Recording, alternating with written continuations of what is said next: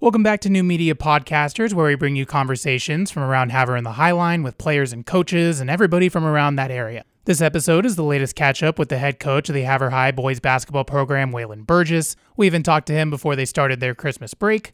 They picked up a huge road victory against Browning back on December the 22nd, 92 to 75. So I asked him about some of the aspects from that contest, and then he took it a little bit further in terms of getting a bigger picture of how his team has been doing over the course of the six games that they've played so far during the 2023 24 season. And finally, I ask about the opponents that they're going to be facing come next week. They're going to be on the road at Hardin and at Miles City, two strong teams from down south in the state of Montana. So without further ado, the latest episode of New Media Podcasters with WaLynn Burgess, the head coach of the Havre High boys basketball program.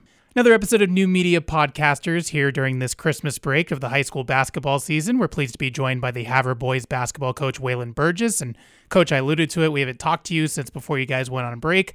You had a road game against Browning and you got almost 100 points, dominating them. You told me that that game would come down to who made the extra plays and got the loose balls. So, looking back on it, if you can recall from your memory from that long ago, how do you feel like your team achieved those goals? Yeah, they just came out with the right mindset. We knew going in that anytime you go over to Browning, it's always going to be a hard fought battle over there. And kids just came out and we battled hard and came out in the third quarter and kind of just started seeing the rim pretty well and knocked down, I think, 34 points in the third quarter by itself. I think we had seven threes and its quarter by itself. When you can get those types of runs going, it's pretty fun. It was good seeing on the offensive end, but we were more impressed how they locked in on the defensive end. I mean, we held their two top scorers to six and eight points. Felt pretty good about the effort going into Christmas break where you're going to take some time off away from the game. So it was a good end to that first part of the season for us for sure.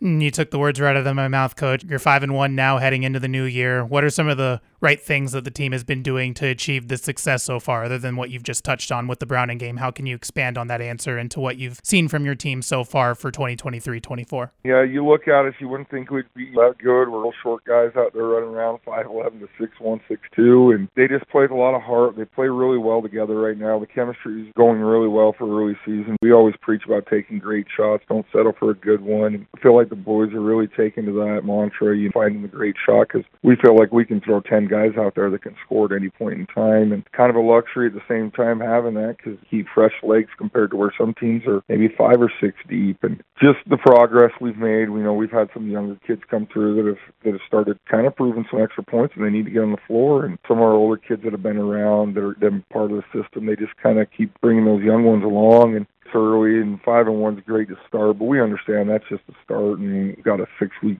grind until our next real kind of break before we get to divisionals. And we haven't played a conference game yet, and we understand that, man, those are the ones that count. And we know that going forward, we're going to have a lot of work to do, but we like where we started for sure.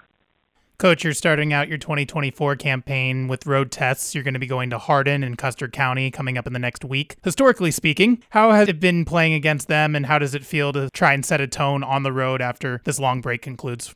Yeah, it's one of the longest road trips we'll take. I think we marked it a couple years ago at 872 miles round trip, something crazy like that, where it's a real test. You're on the road, you're staying in a hotel, you're traveling to the day, the next day. It's going to be enjoyable for us. We and we understand that it's going to be battles, but man, anytime we can get down into Hardin and go down to the dog pound, the dog city. It's just a really tough place to play. We've had some weird things happen there. Lost a game or two that we should have won. Won a game or two that we haven't. We shouldn't have won. Just one of those things. They're going to come out and they're play real hard, and we're going to have to match the energy, especially when they're at home. And we turn around the next night and go and play a good Miles City team. I saw them up here during the tip-off, the East-West Showdown, and got some talent. And people might sleep on them because they lost a lot of their scoring from last year that are all graduated. But man, they just keep returning and got a lot of good guards that can run around and shoot some threes and couple big guys that are filling in now. And just anytime you get on a road in the East, it's always tough. You got to start adding in your in your road miles and start being in hostile territory. You're up against it, and it's a good test for us. I'm glad we're coming out of break and having a real test. We're excited to get there.